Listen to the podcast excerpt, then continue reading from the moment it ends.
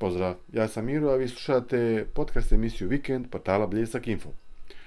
Moj gost iza sebe ima 49 godina rada kao profesionalni novinar. Još uvijek je aktivan, a radi, piše i stvara. Fazlija Hebibović je bio stalni dopisnik Politike Ekspres, pri rata najtražnijeg lista u Jugoslaviji. Dva puta je proglašen za najboljeg novinara. Ima više od 30.000 tekstova, a objavio je i knjigu Mostarski akvareli. Ostanite s nama.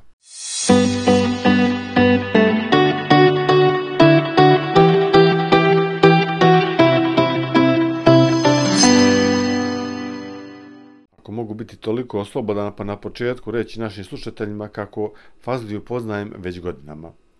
Susretali smo se na mnogobrojnim novinarskim terenima. Uvijek je bio susretljiv prema mlađim kolegama, otvoren za savjete, pun duha i vedrine. Bilo je tu živopisnih priča, e, novinarskih anegdota E, i, i nepresužno vrelo doživljaja iz nekih njegovih prijašnjih reporterskih avantura. Kako se neke od tih priča prohujalog vremena ne bi zaboravile, morao sam Fazliju nazvati i zamoliti ga da bude gost ovog razgovora. Fazlija, dobar ti dan i dobrodošao u ovu emisiju.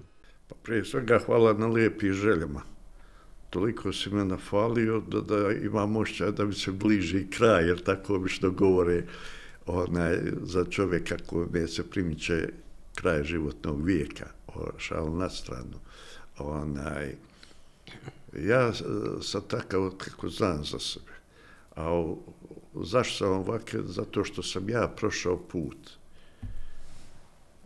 novinara sa nepune 22 godine gdje su me moje starije kolege brusile, učile svemu i ponašanju i radu u novinarstvu, stvarali, pokušavali mi utrtiti put nekakav stvaranje mog stila, tako da puno su mi valjali i to nikad ne zaboraviti tih imena ljudi, ono što kažem u staru treba ustati pa izgovoriti njihova imena i ja s pijetetom izgovaram, nažalost, većina njih je mrtva, ali dok sam ja živi, živit će i oni.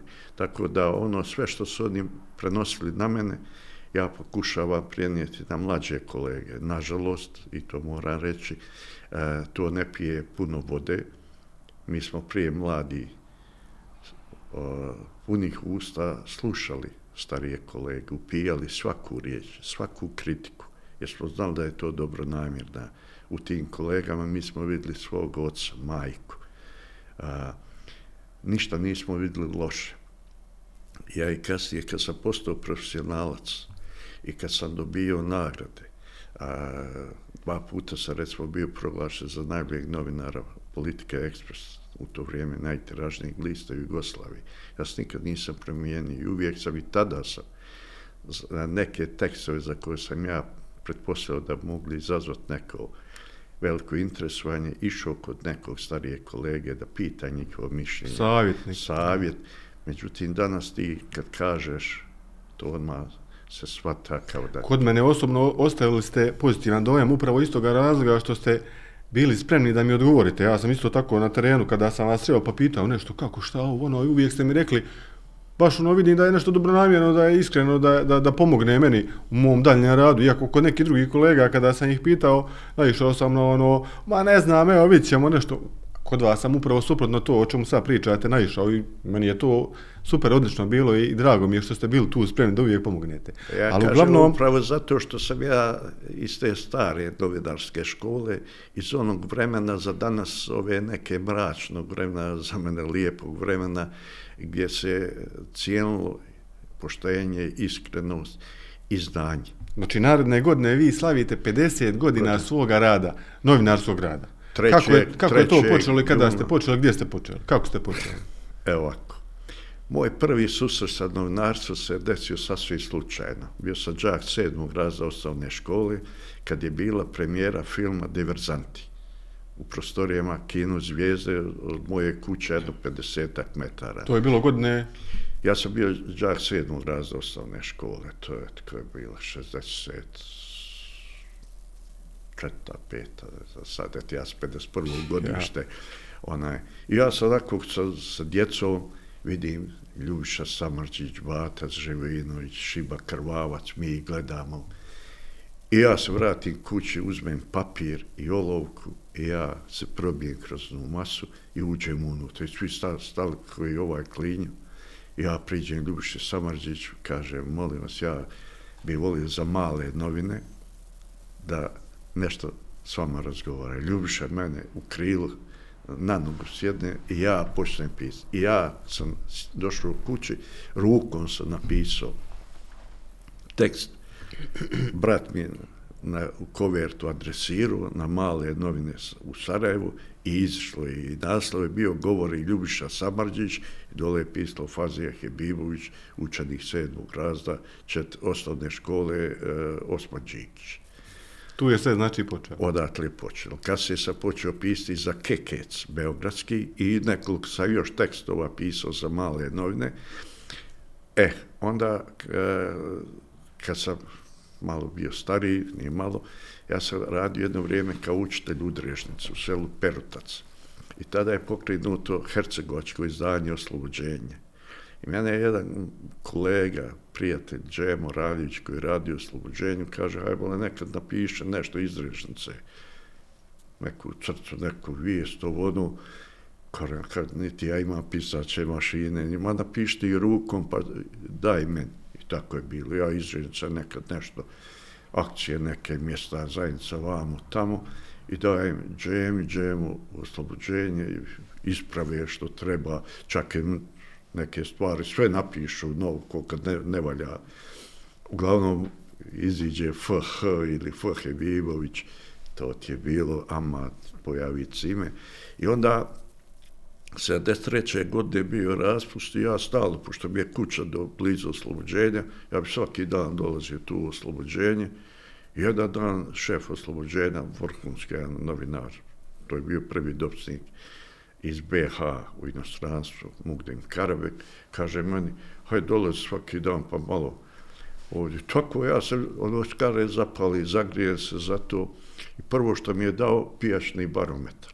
Sad kad bi rekao ovim novim novinarima ću pijašni barometar, men, ja sam išao danima na tepu, sjednim sa direktorom i kaže kilo kava da toliko, kilo krompira, kilo ovo, kilo onog, imaš sira, izmir, ovo, ja to piše, pijašni barometar se zvala rubrika. I kad je trebalo krenuti u, u školu, nova školska godina, men mu Bogdin Karbe kaže, ja volio da ti ostaneš ovdje. Koliko ste da imao godina onda? Pa 22 godine. 22 godine. Nisam ni pune. 22 godine i 10 mjeseci. Ti rekao može? I ja kare može. Ja napustim stalni radni odnos.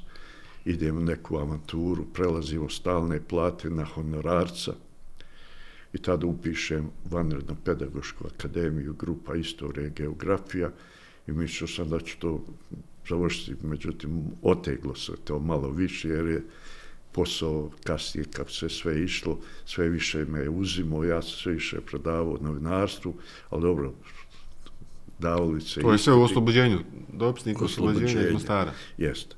I negde krajem 74. godine mene moj uvaženi kolega, prijatelj Drago Marić, koji mi je bio profesor psihologije, kaže meni jedan dan, hajde dođi pod Kunđiluk, dole po Košćelu, doći jedan čovjek, hoće da te vidi da malo popriča s tobom i tako.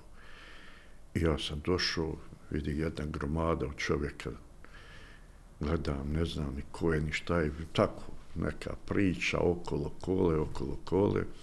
I on meni kaže, bil ti prešao u ekspres politiku? Kako on reče ekspres politiku? Ja znam da je to najtiražija novina, samo što nisam pao sa stolice i konto sa zeza se čovjek sa mnom, ali vidi uzbiljni čovjek. I ja onako, korem, nema problema, pristajem. I on kaže, ako treba s Mugdom razgovarati, pa rekao ja ću. I hajde. I na, ja kad sam... Ko je to bio? Odem ja i ja kasnije Dragu Marića pita, Dragu, bogat ko je na čovjek, kaže Voja Šantić, dopisnik stalnih politike iz Japana u Starcu i on je bio tu i prije nego što je pošao u Mostar, njemu su redakciji rekli, a iskoristi to što smo starac, pa na nađi nekog mladića koji bi radio za nas, početku honorarno, pa da vidimo ako ima išta od njega, onda bi ga primili u stalni rad odnos.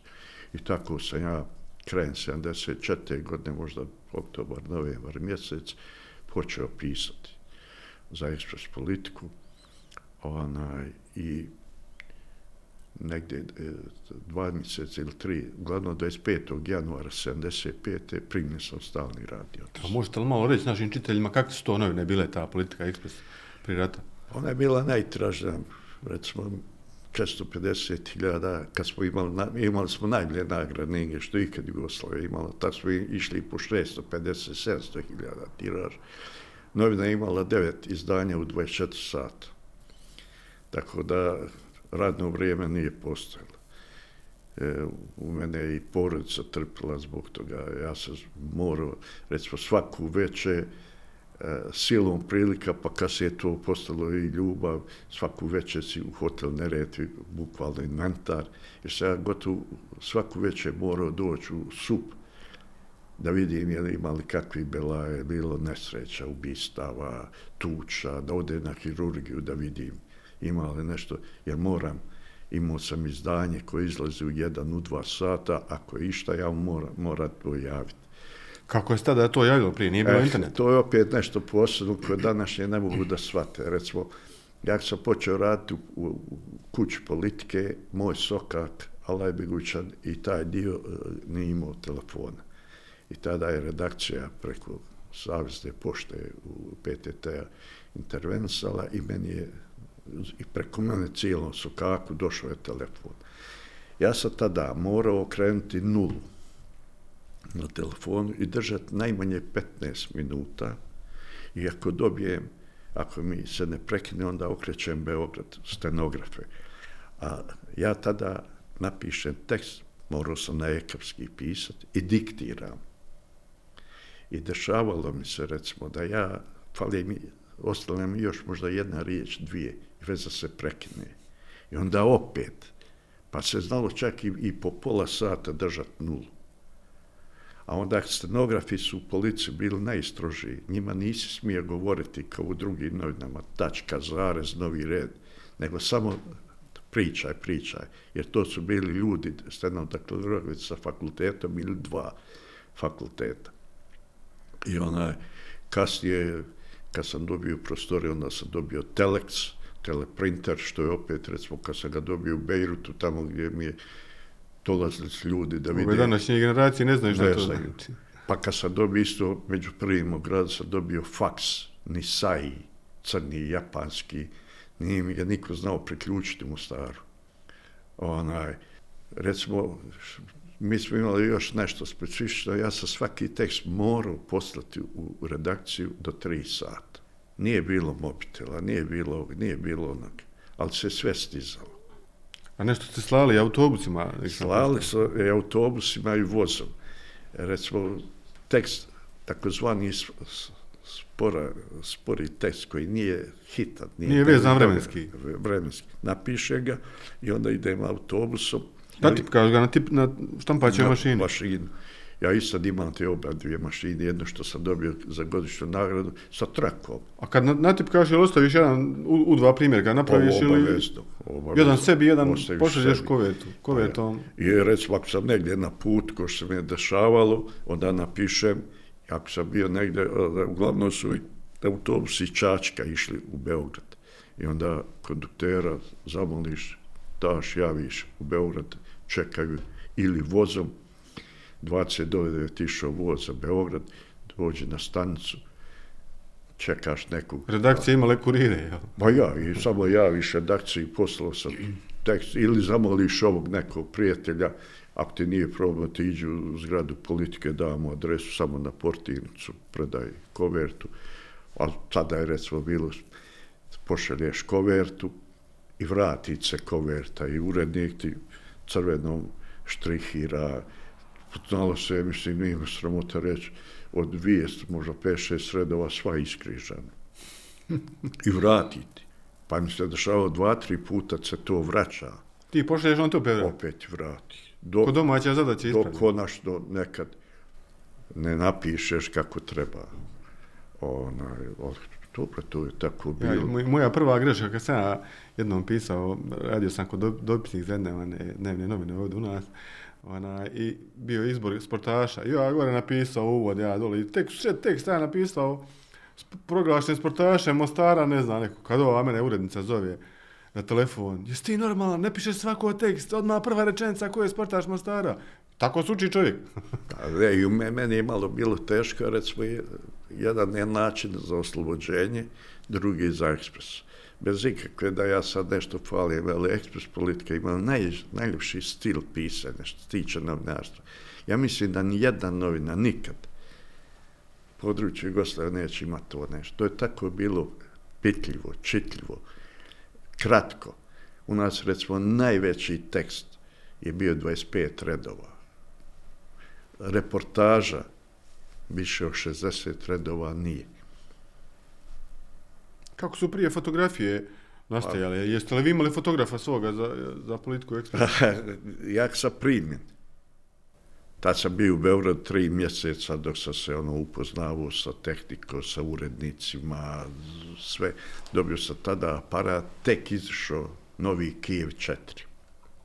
I dobio pisaću mašinu, Češka neka, ne znam sad, eno mi je kući. I meni su fotoreporteri naši napisali, i tu imam sve, pošto nikad nisam slikao, primjer, piše ekspozicija 4, otvor blende, šta ja znam, pa onda sunčano, oblašto, pa portret, pa utakmica i sve to stoji. I ja sam, kad sam dobio taj aparat, dobro se sjećam, ja hadim na rame aparat i ja ovdje gdje je sada rektorat sveučilišta. I stao ja onda zauzeo poziciju, gledavalo u pusto sve na mjestu, ja ekspoziciju, blendu, sve, kad nailaze tri djevojke, tako i kako prolaze krajem, vidi kaže seljaka, aparat i slika.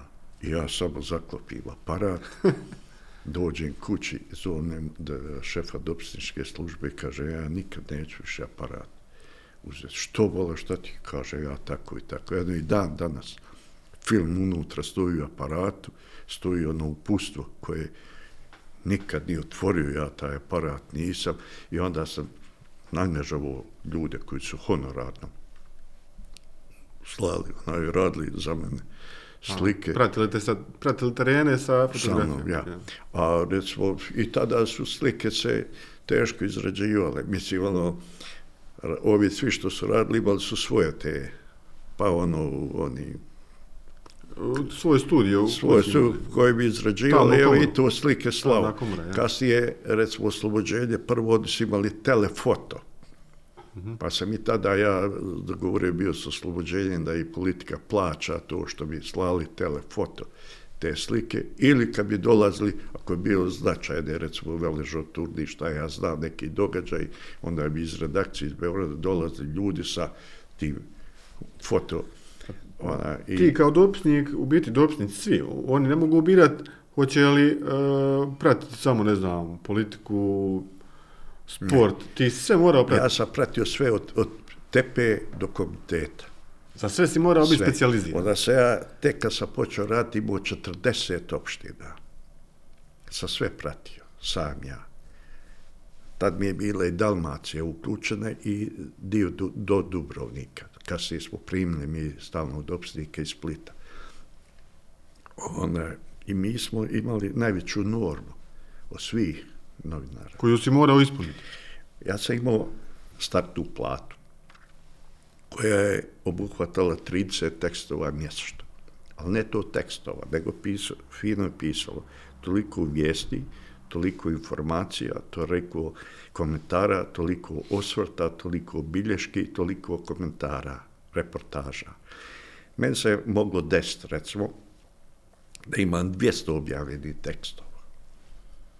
Ali, recimo, primjer, nisam bilješke imao, primjer, tri, nego sam imao dvije.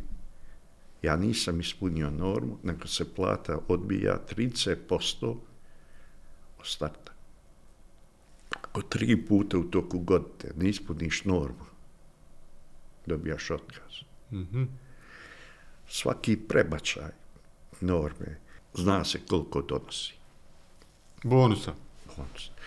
Tako da sam ja uz dobar rad uvijek mogu najprije dvije plate za rad. Najmanje. Onda urednik ti daje, ako dobro radiš, on daje, povećava platu. Onda e, dodatak. Pa onda glavni urednik na kraju mjeseca. Pa onda imaš dnevnu nagradu, sedmičnu nagradu, 15 dnevnu i mjesečnu nagradu. Tako da... Način rada novinara je tada dosta razlikovao od ovoga današnjeg, je tako? Ne prije, posebno. prije, si ti morao imati kontakte, obilaziti ljude, održavati kontakte, družiti se, u potrezi za informacijama svakodavno. Dok danas to je ti sve online, sve zovneš servirano. telefonom. Pa da mi ovaj način, ja bi živio 200 godina. Koji su tada, naj, Tada, najzazovniji današnje- tereni bili? Kako je Recimo, današnje, ja ne znam, bili kolege, mogli zamisli sebe da sjedi 6-7 sati na sjednici. Ja sam morao, nema prije, nisi pitao prije sjednice šta će biti i odeš. I opet ga Ni po zoveš, završetku da bude- šta je bilo. Ne. Ja moram sjediti od početka do kraja. Pa tada se naj, dolazi do najbolje informacije. Najbolje informacije. A je tu bilo nekve cenzure, jesi ti Ne. morao prat, Ne. paziti šta ćeš Ne. napisati sa tih sjednica? Šta ja, tu ja govorim iz mog iskustva, iz kuće politike, ja za druge ne znam. Nikad meni niko nije tražio tekst da mu donesem. I da je tražio, ja mu ne bi dao jer je pravilo kuće bilo tako. Niko me ne nosi tekst. Gaslo je bilo i ekspresa. Ja pišem, tebi ako se ne sviđa to što ja napisao, prekini saradnju sa mnom, ali da me zoveš i da ti nosim tekst na autorizaciju, nikad. Tako da ja nikad svoj tekst nikome, niti mene nikad iz redakcije neko e, tjerao da ja pišem protiv nekog, ne. Ja sam bio toliko slobodan da ja biram teme, pratim događaj u toku sa svega, ja što smatram da treba objaviti, predložim redakciji i u 99% slučajeva se to prihvata. Neki sam prošto, ne znam, jesi li ti to rekao ili neko od tvojih kolega, kao da ne postoje ovisni i neovisni novinari, nego postoje profesionalni i neprofesionalni Pa to je. novinari. Samo profesionalac je pravi novinar. O, svi, smo, svi smo ovisni o urednicima, ali tako? Yes. Ja, ja ne znam, kad pričam o novinarstvu, onom i ovom, ja znam, mnogi ne razumiju i mnogi imaju neke lažne predrasude gdje uvijek kaže, ono je bilo pravo novinarstvo. Ono. Ja kad sam na početku rekao zašto ja s pijetetom govorim, ja moram uvijek reći, možda ću vas oduzeti malo vremena, ali za mene i za generaciju moju bilo je čas i zadovoljstvo družit se, učiti od Mugdima Karameka. Dragana Miladinovića, Drage Marića, Mile Duvnjaka, Alije Kebe, Salke Dizdarića, Refika Moše Hamzića, Čamila Krekića. To su ljudi Asima Hadžajlića, šefke, eh, šefika ovoga, Pašića, do je jedan novinar, sportskog novinar, od koji si mogu učiti. I oni su nas, mene i druge, učili to, budi svoj. Budi svoj, nek te kritikuju, neka što više te kritikuju, znači da si dobar. Ali ako se jednom prodaš, gotovo. Gotovo. I tad je bila odgovornost novinara. Ja sjećam, recimo, jednog čovjeka, nikad mu nisam upamtio ime. Ali znam da je bio jedno, dva metra u njemu i uvijek je sjedio na terasi Bristola. Ja kad idem preko Titova mosta, vaza su mi noge klecale, jer znam, on je bio stalni čitalac ekspres politike. I vaza je olovku imao. I jedno me zovnuo. Ja sam išao drugom stranom i uvijek sam, ko gledao neretvu, vaza sa, sa strah, strahom da me ne zovne. I tako kad me zovnuo, ne možeš pobići. Ja sam došao i on kaže, ona je olovka, što ti ti ovdje ova riječ? Ja sam stavo osjetim da sam se zacrvenio. Ne znam šta da mu kažem. I on meni govori, ova ti riječ je su, suvišna, nije, ne treba ovdje. Ako si, Gramatički nešto bilo pa neispravno. ja, ako si mislio to, ova riječ je trebala. Ja sam samo rekao, hvala, upravo ste. Šta drugo? Da li bi danas to ove mlade kolege prihvatili? Mislim da ne bi. Da. Mislim da je to sve puno sebe. Ne svi, ali ima i koji misle da su čim počne rada i on vez za CNN-a. Pa danas je malo veća razlika u odnosu na prije. Prije je bilo koliko je vas dopisnika bilo, koliko je vas novinara bilo u Mostaru? Osam dopisnika jugoslovenskih listova je bilo. Nas osam. Plus ovo što je bilo u Slobodi, informativnom centru koji imao Slobodu i radio Mostar, oslobođenje. To su bili onaj. Nas je osam bilo i mi smo se tako odružili. Mislim, ne možeš da shvatiš kako smo se mi družili prije.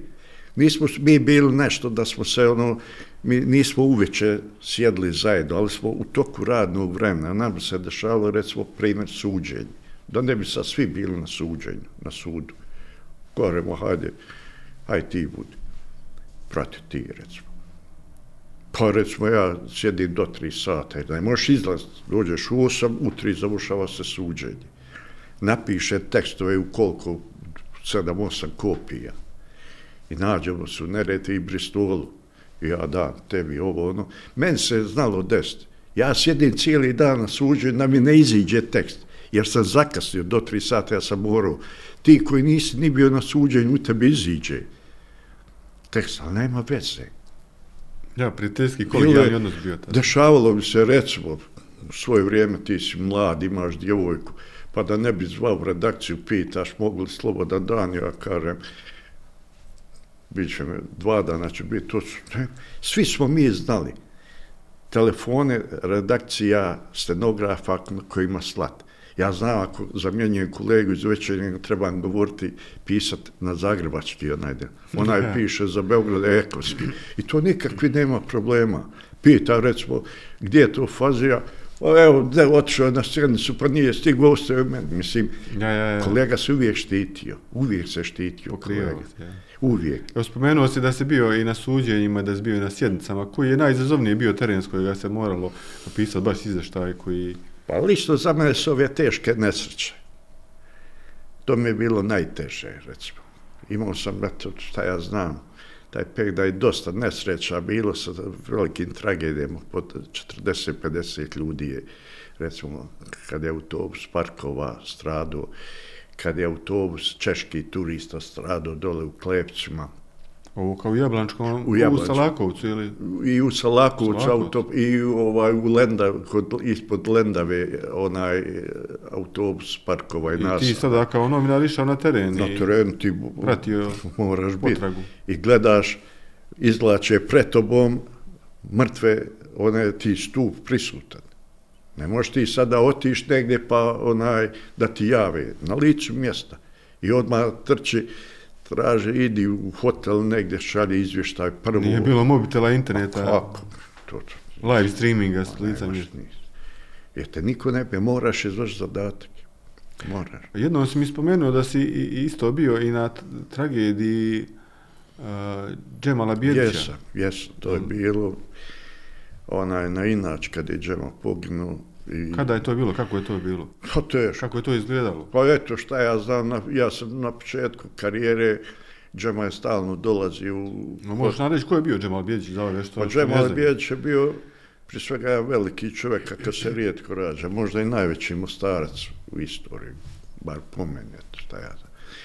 On je bio predsjednik Savjeznog izvršnog vijeća, to je državna vlada, bio je drugi čovjek poslije Tita. Ali taj čovjek, kad bi god došao u Mostar, Arvaza je dolazio u hotel Neretvu, njegova slabost je bio Marko Bucenć, upravnik hotela Neretve, koji opet džemu volio više nego oca.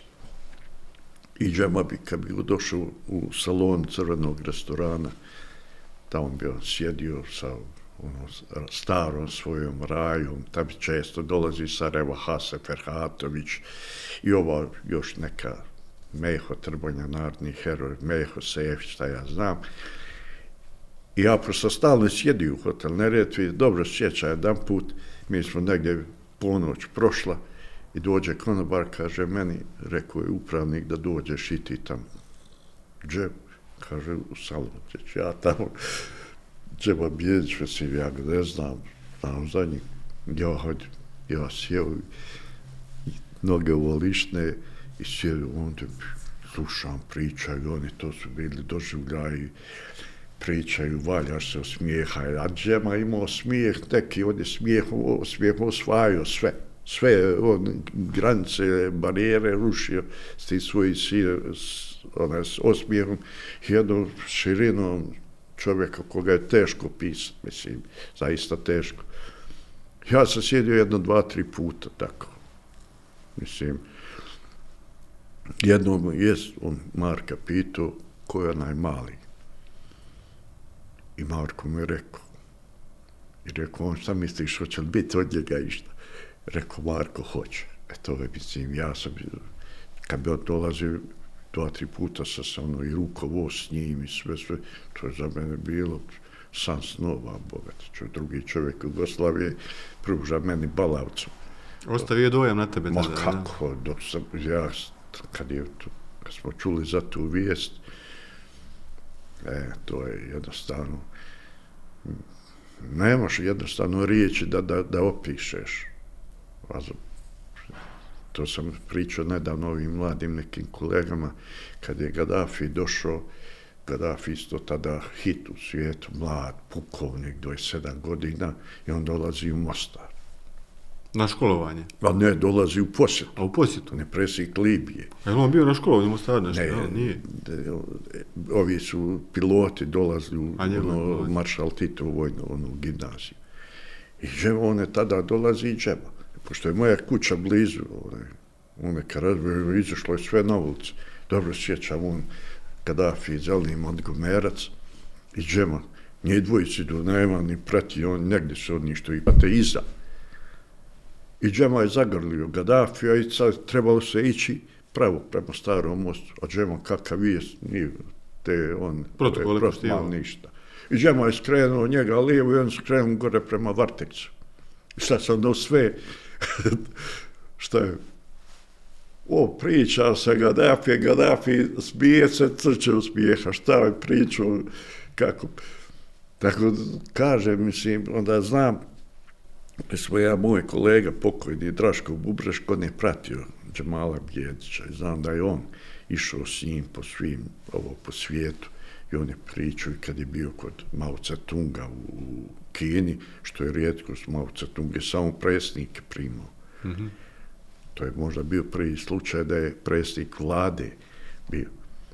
I tada je, govorim, Draško je pričao da je tada Džema izvadio moravu.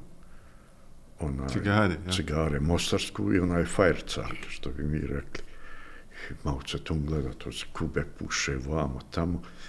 I pitao je zašto, Džema jedva dočekao da samo možemo staru pristup te ovaj duha ovo nema nigdje na svijetu, te vino, te rakija, vamo, tamo.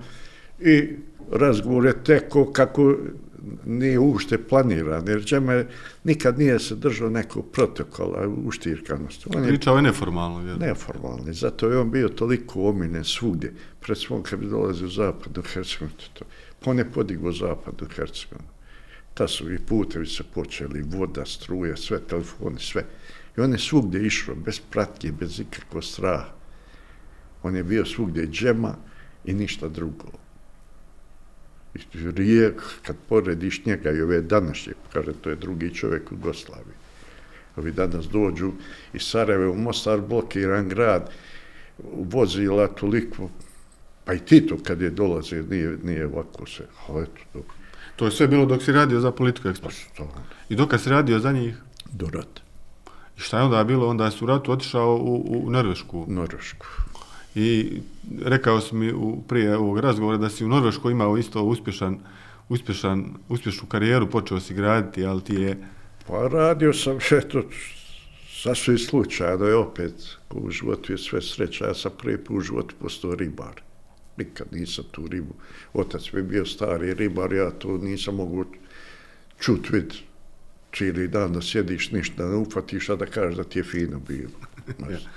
I kad sam došao u Norvešku, silom prilika kupim sebi mlad, ono, da bježim od nekakve. I kad sam došao u treće mjesto gdje sam ono, iskampovao sve, kad sam dobio došao u komun, dobio stan, otišao sam u ribu i fata cijeli dan ribe. Krenulo me, svaki put baci vodi. Do mene čovjek baca, ma neće ništa. I sad ja ispao ribara. Yeah. I kad sam ja krenuo, sve ja njemu kažem, evo ti, ovo ne mogu više nositi. I tako upriču s njim, kaže ono, vidi, ko si, šta si, ja mu kažem. Iz BH, iz Mostara, a Mostar, ta se Mostar bio stalno u žiži. I da skrati, ja mu kažem da sam novinar i sve, sve. I on meni kaže, možda ovo sutra kod mene. Znaš ti gdje je redakcija TA? Rekao, znam, u centru rada piše. Gore. Ti si već savladao norveški jezik. Pa jesam, ja sam imao kurs 750 Aha. sati, to je obavezan da primaš socijalu i moraš. Mm. Ja sam zaista dobro, mada je težak to, težak. Oni međusobom čak ni, ne znaju ako dođe iz neke druge pokrajine oblasti, ima novi, stari Dijalekti, norveški koji je nebo i zemlja. E, ja sam došao ujutru u tu redakciju, ne znajući ko je on i šta je on. I ovak na portinici kaže, treći isprat, soba deset. Ja gore, kad sam na vrata piše, glavni urednik, pa rekao, ja s njim da ti priča. A, što si lovio sa njim? Ja. Pa rekao, staj sekote da nisam nešto zezno, nisu. I ta sam ja s njim. I on kaže, gdje se radi, on kaže za Beogradski. On kaže, možeš li ti dobiti tvoj dosije iz Beograda? Kaže, ja mogu odmah sad, ako mogu mi da telefon da... I on sad gleda, kako ćeš? Pa zar ti imaš odnose sad ono rat i učinio svoje sad omisije, pošto su u Beogradu većina Srba, ja musliman, kako sad? Ja kažem, daj mi telefon, on meni dade. Onaj, ja zovem sektarica, dobro sjeća jedna ljilja o, gdje smo da, rekao, puca skraćemo, tako i tako, treba mi to, možeš li da se to na engleski, da se u sud ovjeri, da mi, evo te adresu, piši, pošaljite mi. I kad je to došlo, on je mene zovno, ja sam donio to, i on je meni dao prostorije sa novim kompjuterom i kaže, kad ja mogu očekivati tekst tvoj, trebao sam ja komentar neki. Kaže, ja mogu za sat vremena, ali je problem, ja ne znam upaliti to čudo. Ko je, ja kaže, ne znam, kompjuter. Mi smo te godine, kad je rat počeo, politika je trebala te kompjutere i da sve, ne znam, šta da sada... Neki sam prošao da su tek dvije, tri godine prije početka rata i diktafon došli. Pa jest. Taman one kad je, mi smo dobili diktafon 91. kad je počeo ne susretani šest predsjednika Republika kad su počeli ja, ja. hodati, jedno i sad ima to ovako ovoliki onaj diktafon. I, i on, znači u Norveškoj se prvi put susreo s kompjuterom? Jes, prvi put. I tada je on dao jednu zadatak, jedan pol velšanin, da samo jedno 10-15 dana da me obučava, da malo je to bilo teže, ono, sve to, ali dobro. Savladao si? Ja, ta što sam naučio, to je sve malo je bilo teško, ali dobro. Onda, recimo, šta je posebno tada interesantno, ja sam pričao iz tebe, pošto ja se dogovorio s njim u toj oblasti, Telemark, gdje sam ja živio, bilo je oko 2000 izbjeglica iz BH. Onda sam ja njemu rekao, predložio, rekao, naj, mislim da bi malo tiraž bio veći, jer bi naši ljudi počeli čitati, ako bi ja mogao dobiti prostor da piše na našem jeziku. -hmm. On se ovako stao, gleda. Kako, evo, kaže, zovniš kolegi u oslobođenju u Ljubljani, tada je bilo u Ljubljani, da mi pošalje ono pismo. I kad su oni poslali, ja tada ima, bila je rubrika, ja sam na trećoj strani imao... Pismo kom... za štampariju ili? Ja, ja. Ja, ja sam na trećoj strani imao komentare aktualnih događanja iz Jugoslavije, a na 16. strani dole u dnu je bila rubrika pisalo je vijesti na bosanskom. Prilike 3-4 bi vijesti bile u tome i ja bi sad pisao, pošto ja tada poslao faksom svim političkim partijama u BH da mi šalju saopštenja, nešto vamo na faks. I ja sam tu objavljivo. I naši ljudi kad su to saznali, onda su se počeli preplaćivati da to je novina Telemarks Avisa, TA skraćeno, I ovdje on se vidio da tu ima, a gore je sve na biznisu. Vidi da je tiraž vamo tamo i Ako nije profitabilno, nije ja, isplativo. I to je zaista bio, kao on meni pričao da je prvi slučaj u Evropi je bilo onaj, da je tako Integracija, novina i, i ja znam, onaj, gledaju mene komšije Norvežan, pitaju šta je ovo vijesti na bosanskom. Naim ja prevodim na norveški šta je to, tako da zanimalo ih, znači se se i vede do... i nje je bilo 71, ja jedini stranac, Znači to je zaživjelo, odlično je to gore onda krenulo. bilo odlično. Ali onda je prevagnula ljubav prema roditeljima koji su ostali ovde u, u, u, u Pa Mostaru. jest, i to mi je možda i najveća greška u životu.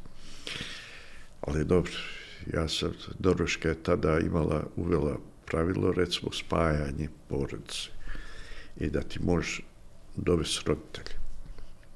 Moja žena je dobila majku ja sam dobio odobrenje da vede oca i majku i kad sam ja ocu sam sretan rekao, tata, evo, imaš priliku, dođi kod mene. On meni kaže, ili to ti ozbiljno govoriš? Jesu. Kaže, ako još jedan put mi to kaže, ja ću te se javno odreći. Otac nije želio ni čuti da ide. Da. I onda u meni nešto puklo i ovaj gazda, da Bog da nije nikada, ali eto, kaže meni jedan put, hajde, otiđi u tu i tu onaj radnju, onaj kancelariju, čekat će te karte avionske za Sarajevo. Kako? Ja rekao, neću, sad ću, ideš, trebaš pisto, norveškim, onaj, ovim trupama tada su bili, onda ono, Norveška narodna po pomoć je bila ovdje, gradili su kuće, paš naprijed razgovor sa ambasadorom Norveške, ovo ono, Naša, našao je razlog da te pošalje. samo da me pošalje. I osjećaš mjesec dana. Ja kad sam došao, čim sam došao, u, brat mi je čekao u Sarajevo na aerodromu i kad smo ušli u Mostar, onaj vidim sve ono ruševne sve i piše ono u sutini tabla Mostar.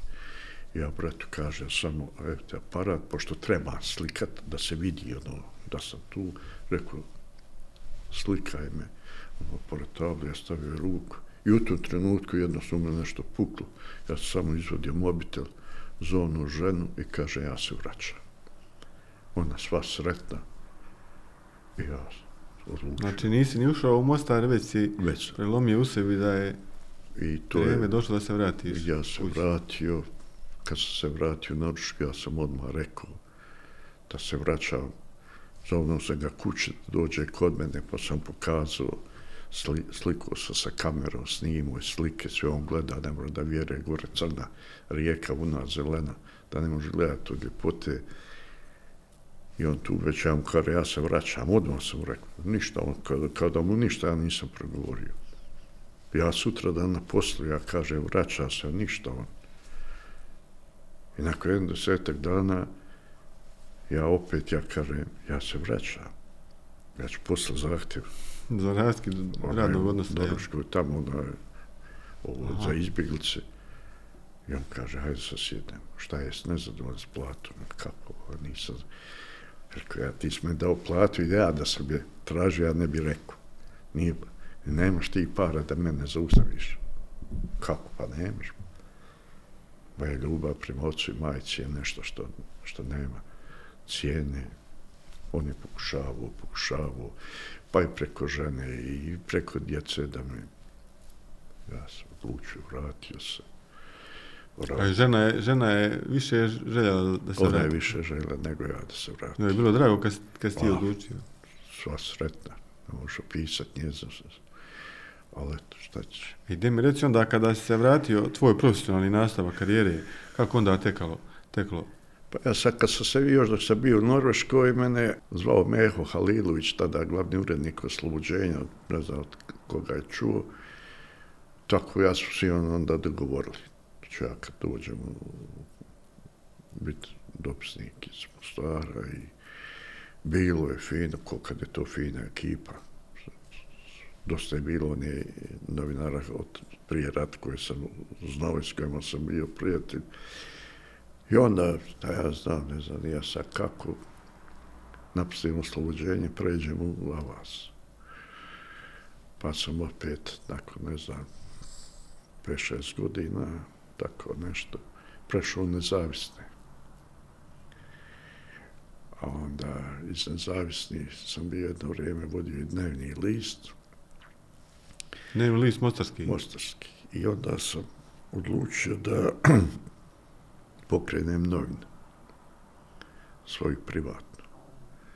I te, ja sam se iz, s tim projektom i s tom idejom pokretanja novine i vratio. Ja sam poslao onaj Norveškom komitetu za izbjeglice da želim da se vrati i poslao sam im projekat novine i on su meni bili obećali finansijsku pomoć, sve ova redakcija koju sam radio, oni su mi obećali dati štampariju i ovo komplet foto.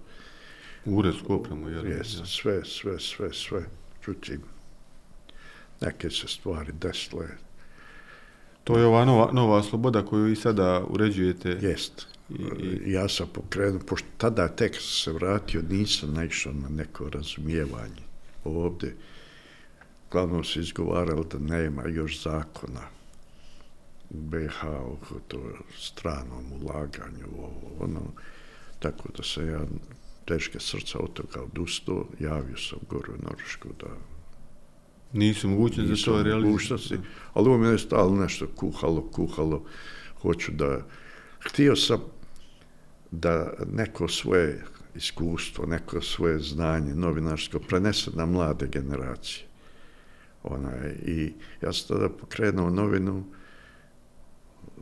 okupio sam mlade mladiće, djeve, koji nikad nisu se susreli s novinarstvom. No, nova sloboda. Nova sloboda apsolutno nisu znali šta je novinarstvo. Ja sam im uvodio, uvodio. Vidio sam da su fini, fino vaspitani, što je za me bilo najvažnije. Pa sam i polak kuću, vidio se ja novine u početku. Nije to bilo, ali ne možeš očekivati od, od njih. Svaki je početak težak. Pa ja, ali, pa sam onda okupio, počeo kupljati ove stare novinare pa se počeo javljati Gradimir Guer sa kolumnama, sa Draga Miladina iz Šalje iz Amerike, ova iz Beograda, ona iz Zagreba, ove sa sve svoje kolege prirati iz Ekspresa, angažovao da mi šalje i on neke priloge vamo tamo. Bilo je krenulo, ali dešavale se neke stvari koje ne volim da se prisjećam, i ružnog bilo i svega. Nažalost, ja sam morao prekinuti. Godinu dana sam izlazio, prekinuo. Puno sam investirao u tu novinu, puno i financija. Otišao sam na glavu. Dugo mi je trebalo da se povratim, jer je veliki izdatak bio štampat novinu.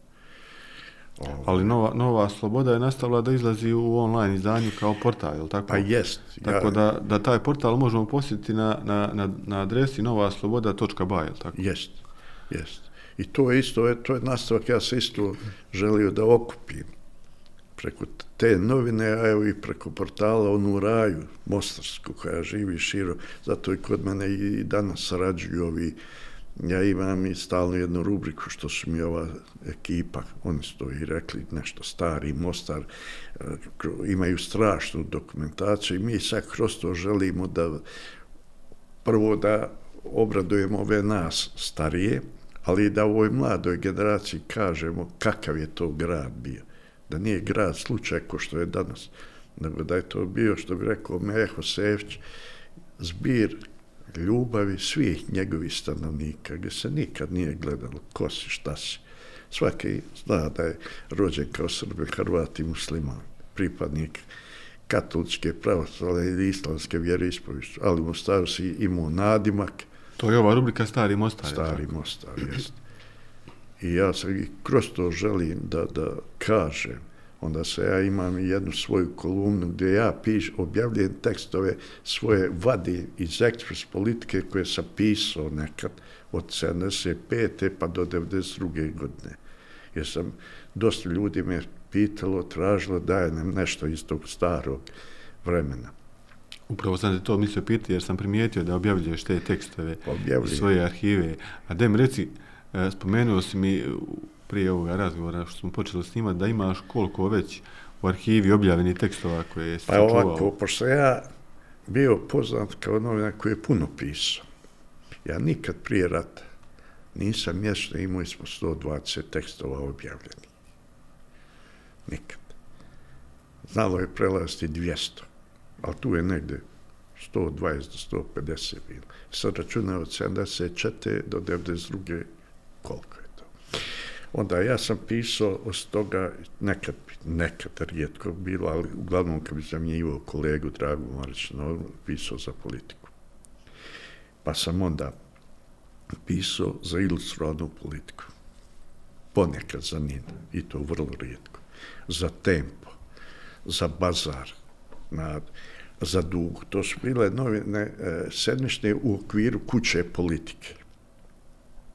Gdje si Ja kao dječak sjećam se jedino politiknog zabavnika Pa za politiki petkom. zabavnih sam i, i za nje pisao, Petkom, neke tako. bi ovako rubrike bile. Znači, pa sam onda, recimo, negde od 88. godine redakcija je imala neki dobar odnos sa, sa Slobodnom Dalmacijom. I onda su oni mene iz Slobodne Dalmacije e, tražili i ja sam uglavnom slao njima izvještaje iz sudskih klupa sa suđenja onaj atraktivna neka suđenja kad bilo, slovo sam i za njih onaj pred negde sami rad sam počeo pisati za vreme Beogradsko, onaj sedmični list. Karem pisao se ti za oslobođenje, šta ja znam, poslije rata, zapravo dok sam živio u Norveškoj, pisao sam, uh, jedan kolega, stari novinar iz oslobođenja, Đeva je bio pokrenuo novinu za izbjeglice iz Skandinavije, zvala se Bosnisk post ili Bosanska pošta. I tu sam pisao onaj, stalno i vijesti iz, iz ovoga grada gdje sam živio i kasnije kad se vratio u Mostar, ja sam jednu, možda dvije godine slao iz Mostara te tekstove. Je li, je li još živ taj list? Ne, nažalost, prošle godine ukinut. Onda je jedna ekipa, Hamica, ovaj, Ramić i eto sad Rahmetli Nena Žuje, pokrenuli su u Njemačkoj sedmičnu novinu Mostarski mostovi, MM. Okupili su nas, ovu staru neku ekipu novinara, koji smo razbacani širom svijeta, tako da, smo, da sam pisao i za tu novinu. Jako bila jedna fina novina, cilj je bio da okupi Mostarce šira svijeta i taj, no, mislim, ukinut, ali eto, tako da, kažem, i sve kad, moja je evidencija koju se ja imao da je negde oko 32.000 objavljenih tekstova. Nažalost, dosta je toga nestalo iz razne raznih okolnosti, žao mi je. Ali ja karem da živim u nekom drugom gradu i ovo ono, taj bi grad znao to cijent, Međutim, Mostar je tak grad podijela, grad koji sad malo popriva nešto kakav bi trebao biti. Ali ja, bez obzira na to, ja sam rekao, ja tu svoju dokumentaciju neću ostaviti nikad. Jer zašto bi ja nekome ostavljao ko ne zna cijent? Jer ovdje se uvijek sve gleda, ako se pisu u onom sistemu, to je ovo, ono, ovo, ono, niko ne, malo će njih to gledat pravim očima i suditi onako kako jest. Ja kažem, Pa možda je šteta to, možda nakon ma, toga budu i cijenili to što ste Ne, ostavili za sebe. Ali ipak, ostaće nešto i za vas, jer objavili ste knjigu. pa dobro, eto, ta knjiga, ostaće, pa... pa Šta se radi, kako zove knjiga, o čemu se tu radi? Pa eto, to je i to je sasvim slučajno. Ja sam bio dobar prijatelj sa mnogim ljudima, svi, od čistača ulice do, do eto, predsjednika Savjeznog izvršnog vijeća, družio, pisao. Ja sam jednom sjedio sa Jusom Nikšićem u njegovom ateljevu i tako nešto pričao, i On kaže, zna, sjećam se tvojih reportaža, što bila ne bi nešto tu u knjigu. Makar ja ne padajem na pamet, ali ja sam novinar, kak sad ja pisac. Makar šteta. Tako, danas, sutra, i on mene na, natjera i ja, hajde, pristanem, i on mi je dao naslov, ono tipično za njega, mostarski akvareli. I onda predaj me stavi teža zadatak, jer se ja imao sačuvani i objavljeni 450 reportaža ravno o ljudima. To je 90% bilo iz Politike Ekspresa, kasnije iz drugih novina. I sad je to trebalo izdvojiti, ne možeš i sve staviti. To je bila knjiga. I sad ne znam nija kojim kriterijima ja sam odabrao 66. Ona, I tako. I sad kad je trebalo to sve, sad s kim počet tu knjigu? E sad opet kaže, ko sam ja da sad ja vrednijem ljude? Svi su ljudi isti. Igrom slučaja, i to mi je drago, Marić moj, najveći prijatelj i čovjek koji je i najveći krivo što sam u novinarstvu, on mi kaže, idi abecedni redu. Ja, tako neće I tako je krenulo i prvi je počeo, prvi je Ali Ajanić, skakač na noge, pouto je tizima o Mehi Sefiću, o Dušku Bajeviću, o Joli Musi, Sergej Barbarezu, Vladi Puljiću, ne znam više, Ici Šunjiću, mom velikom prijatelju, pokojnom direktoru Rudnika. Mislim, tu je svega, od čistača ulice, Hase, Karića, Jole Mumse, Mehe Sevića, futbalera Mujića, svega politike nema, što je za mene najveći kvalitet ove knjige, nema politike, nema podjela, nego je to i moja želja da to je jedan nostalgičan povratak Mostaru koga više nema, ni čikad bit. To je Mostar iz mojih najljepših dana i moje generacije gdje smo išli na ponoćke i slavili Bajrame i Božiće i išli na igranke, zabavljali se, nisi pitao ni djevojku koje si vjere, imao se svoj nadimak, imao se svoje društvo, imao sve, imao jednu ljepotu. A to sam kroz to, kroz ovu knjigu ja sam želio da vratim taj Mostar, da kažem da nije Mostar ovo danas, nije Mostar grad mržnje, grad podjela, nego da je to bio grad Ja znam, meni moje kolege, kad bi došle u Beo, iz Beograda u Mostar, recimo službeno, primjer, ima tri dana da bude, on bi trećeg dana mene molio, hajde zovem ti glavnog urednika, pa izmisli nešto, da, ostane da mi je još ostati koji dan. I kad bi god dolazili i ovi glumci i staja za svi, oni su Mostar volili, ja sam sjedio s njima u Beogradu i oni su kad bi pričali o Mostaru, pa puni su bili. Neko čudno izraz lica dobija kad on spominju Mostar. Meni se mnogi čudili, ja recimo nisam rođen i Mostar, ja sam došao kao klinac, djete, ja sam rođen u Jablanici. Onaj, za koju me ništa ne veže, posle to što sam rođen. I zato što u Jablanici i moj, e, opet jedna kraća digresija, ja imam brata po mlijeku, mladen golemac opet i to jedna posebna priča, on kad se je rodio, zadojila ga njegov majka. Ja sam se rodio 21 dan poslije, moje majke nema mlijeka. Zadoji me mlad, mladenova mama. Nakon par dana, mladenova mama izgubi mlijeko. Mladena zadoji moja majka. Ja, to su braća po mlijeku. Po mlijeku. Ja sjećam kao djete, ta su nam stare žene u Jablanci govorile da je to veće srostvo mlijeko nego krvno.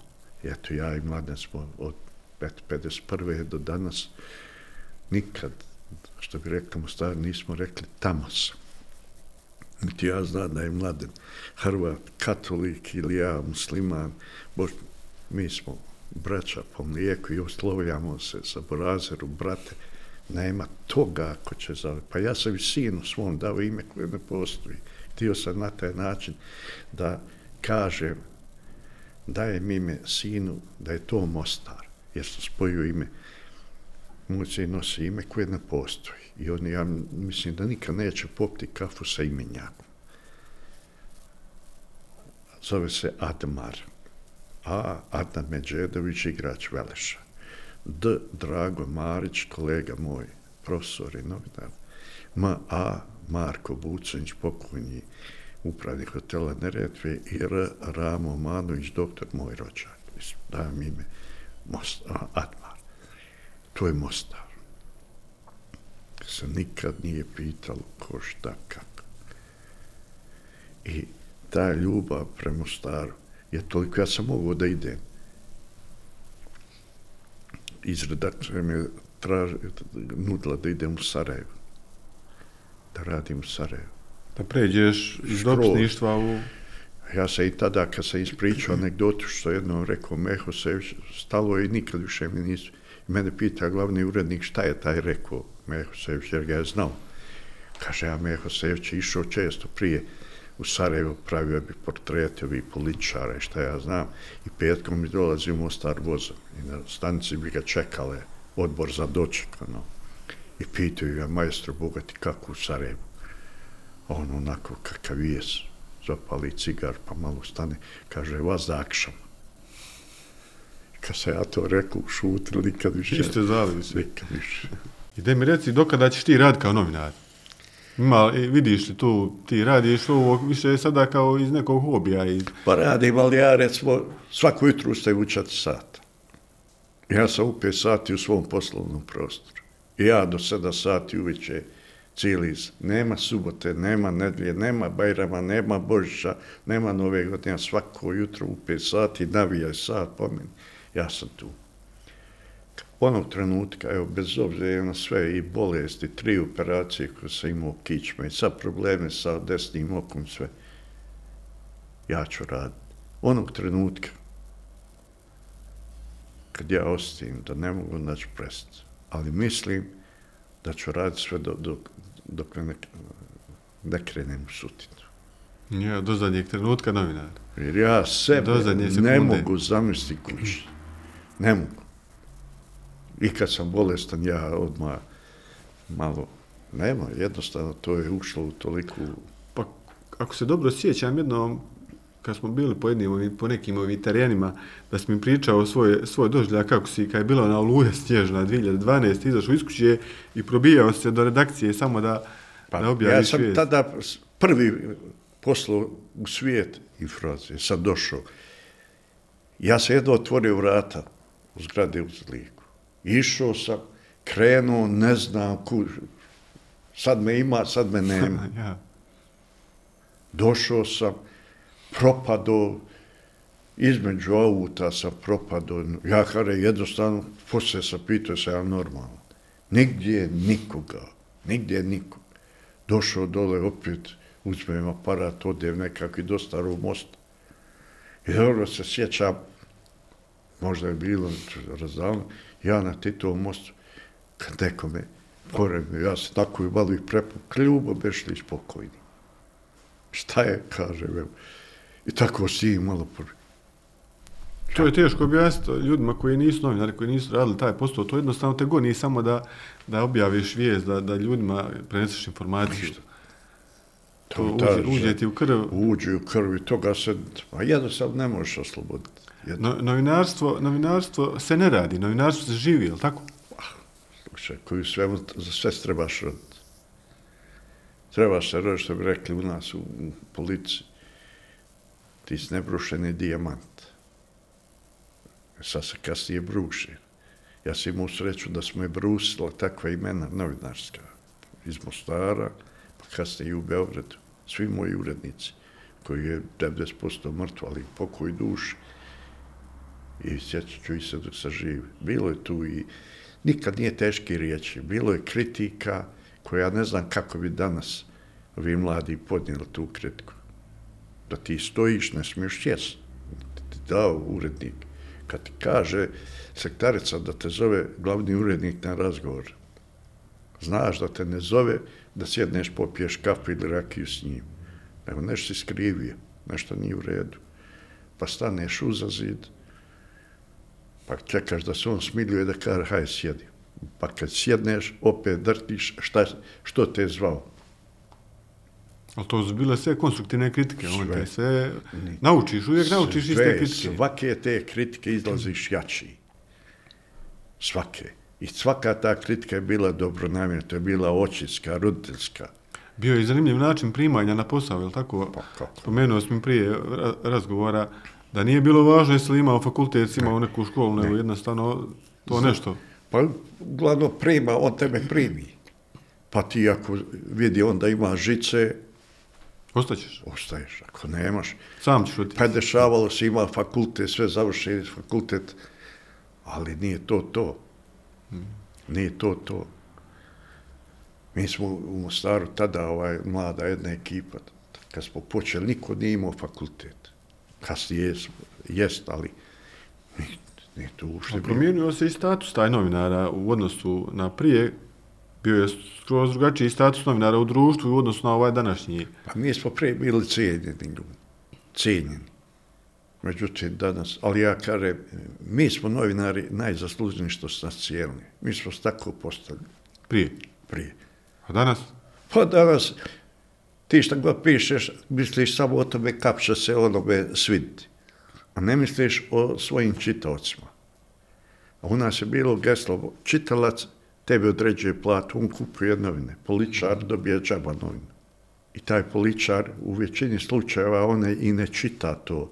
Neko njemu prenese šta si ti pisao. A opet i taj što mu prenese, prenese iz svojih nekakvih razloga. Pa često i ne prenese mu pravu istinu. Mi tada, kad bili smo lišeni toga da ja idem, kad neko kad išao su komite pomišlja, ja nisam, ja nisam nikad. I meni se dešavalo, meni je jedan put bilo zabranjeno da izvještava iz komiteta. Zabranjeno. Jednostavno donesena odluka. Pisao sam o aferi Nevesinskog zemljotresa i trošenju para. I ta sam bio prvi koji je spomenuo Neum, što je bilo nezamislivo. Ja, do, šta je, dole su gradili kuće Grad na gore račun... na račun Nevesinja gdje ljudima sve uništeno, nisu dobili, ja sam upisao. I onda se neko našao prozvan, jel, i... Dio, bio zabranilo jedan u to vrijeme i najveći političar u BH, on je na sjednici komiteta rekao da se prekine sjednica, da se ja izbacim, ne, da, da napustim. I šta je onda bilo? Ja sam na nagovor kolege Drage Marića napustio, istu večer sam za onog glavnog urednika. Rekao mu šta, kako, on mi je samo rekao koliko je sati, re, dobro sjeća sedam. Kad imaš voz za Beograd 20 do 9, imaš li dokumentaciju, uza se imam. Sjeda je u voz, dođi. Dođi. Ja sam pješ, ona je stojeć, pošto nisam imao kad rezervisat, ni kušat, ni spavača kola. Bukvalno od 20 do 9 ujutru do 6 prestajao Uvoz. voz.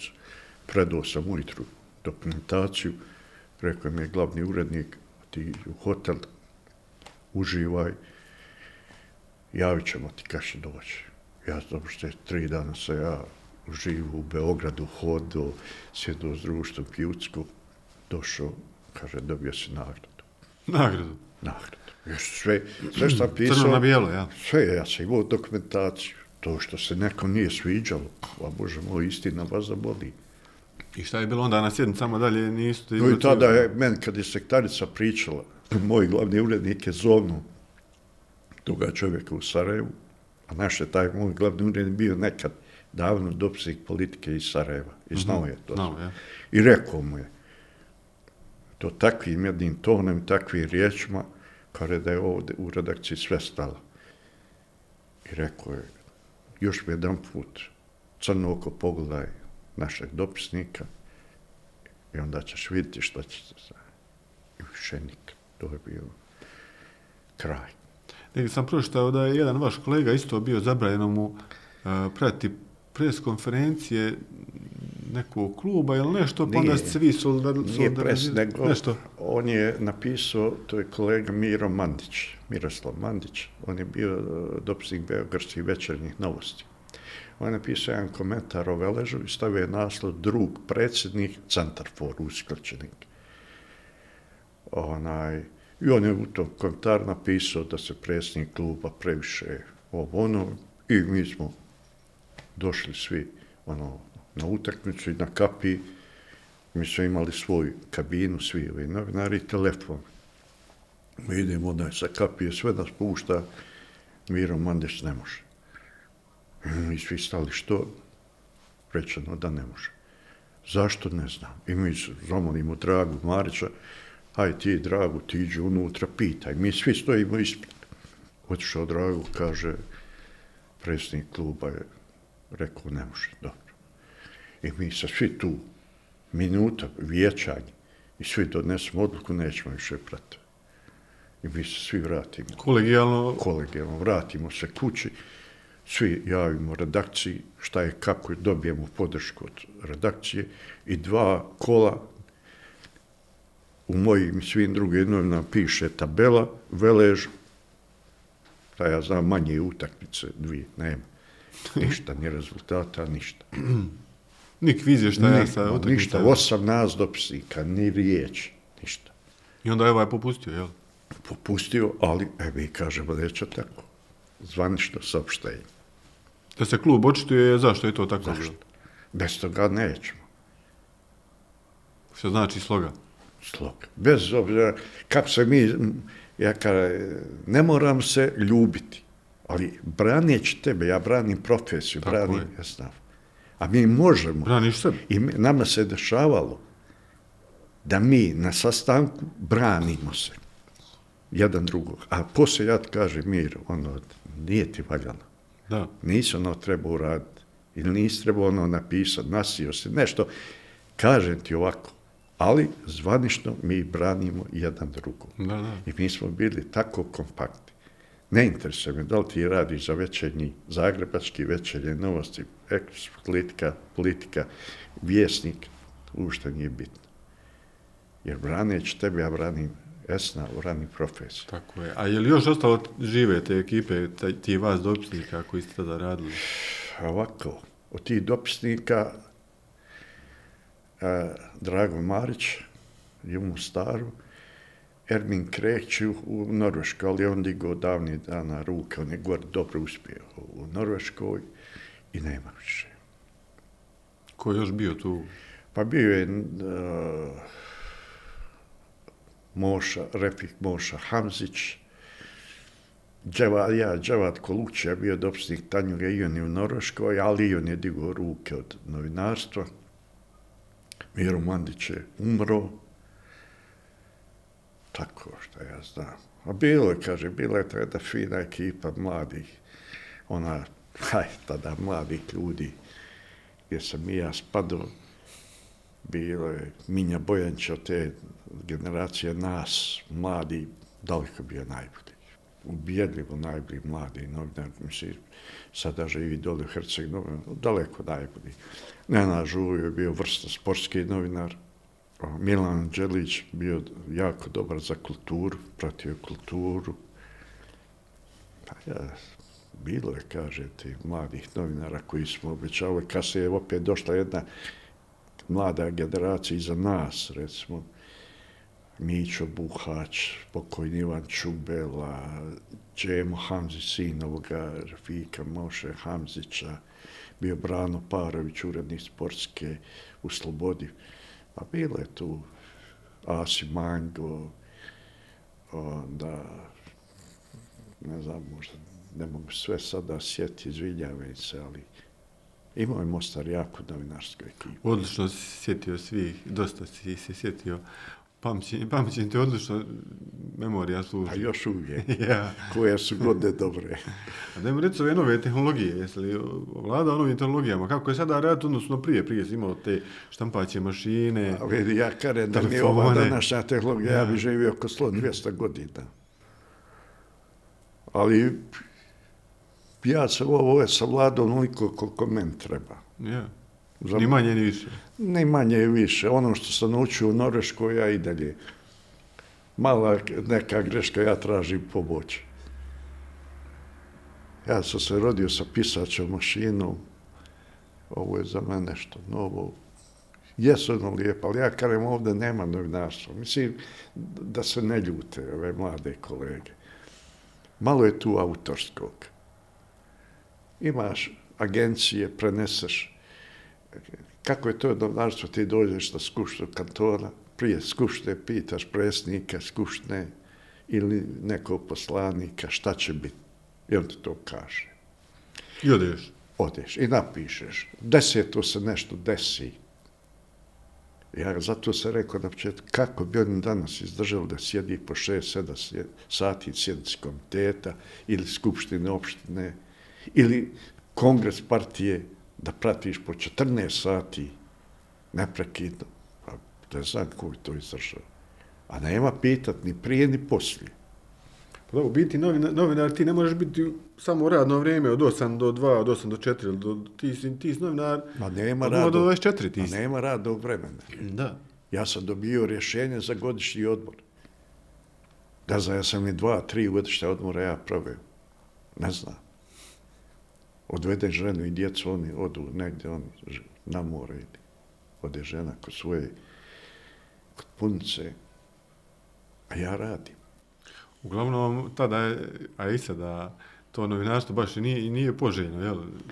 Tvoj sin, iako je počeo raditi eh, u novinarstvu, dra, drago ti je što nije nastavio. Što je On je imao, s jedne strane mi je žao, imao dosta žice moje i nije to što mi svi, mnogi su govorili, da bi od njega moglo biti. I to, i Drago Marić, koga će ja mišljenje najviše cijeni, on je uvijek govorio da Admar ima sve predispozicije da bude dovoljno novinar.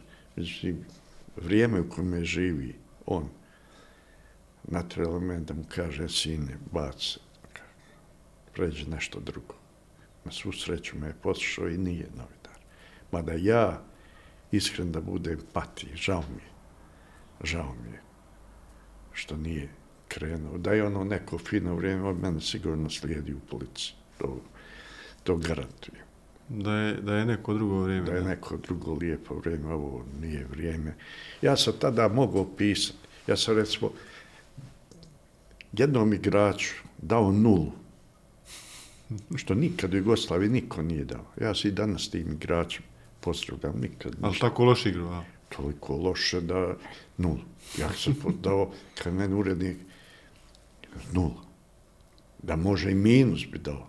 Nula. Nikad. Sutra. A komšije smo bili. Nikad. Ne znam šta je on mislio. Ja. Nije mu sigurno bilo prijatno, sigurno. Ali i dalje se pozdravljamo kad se god sretnemo. Sve. Evo i dan danas. Ja sam pisao nekad o lošim odbranama Envera Marića, slabom potezu Duška Bajevića. Vidjeli, evo s Duškom se ja sedem što najmije dan pučujem iza Tine, s Marom sjedi, sa Barvareza sjedim, Tuce dođe iz Švicarske, Vaha dođe sa svima njima davo se i slabe ocjene. On je samo znao da je jedini koji je imao kod mene privilegiju. Ja sam ne da pri, bio najstrožiji pričar. U mene koji bi dobio sedmicu, to je bilo, a jedini igrač koji je u startu, čim dobijemo sastav, imao sedmicu, to je samo bio Kulje Vlađe. To je bio moja najveća slabost. I to je za mene bio najbolji igrač. Mislim, Mohamed Mujić je po meni najbolji igrač svih vremena u Mostaru, ali je Kulje nešto bio što Sam- Recimo, sam taj Kulje. Vlađić kada je debitovao za reprezentaciju Jugoslavije i je igrao slučaja da go na debiju na čuvenom Wembley i opet kuriozite glavu, što on nikad nije uradio. I tad najpoznatiji sportski novinar Jeffrey Green napiše u Timesu, ja imam i sad tu politiku koju je prenio Miro Radović, naš dopsnik, doslovce kaže, kad svi na stadionu Wembley vide deset mogućih rješenja, omaleni plavokosi napadač reprezentacije Gosla izmišljali 12. rješenje. To je kulje vlađe mu se ne rađa. Je. Baš mi je ugodan bio ovaj razgovor s tobom, a i potrajao je malo duže, ali ja se nadam da će slušatelji imati šta pronaći ovde da poslušaju i ovi mlađi, a i ovi stariji koji se sjećaju ovih vremena o kojima, o kojima smo pričali u, u razgovoru. A nadam se da smo malo i ovim e, mlađim slušateljima približili kako je to nekada Mostar izgledao. U, uglavnom, Fazija, hvala ti što si izdvojio svoje vrijeme za razgovor i gostovanje u podcast emisiji Vikend portala Bljesak Info. Hvala Miro i tebi da pozivu. Od kako sam, te upoznao, stekao sam od tebi zaista fin utisak i sa posebnim zadovoljstvom prihvatio sam poziv da ti bude gost. Nadam se da sam ti koliko toliko pomogao, ako nisam, oprosti. Jesi, hvala ti. Hvala još jednom, pozdrav i do slušanja. Hvala.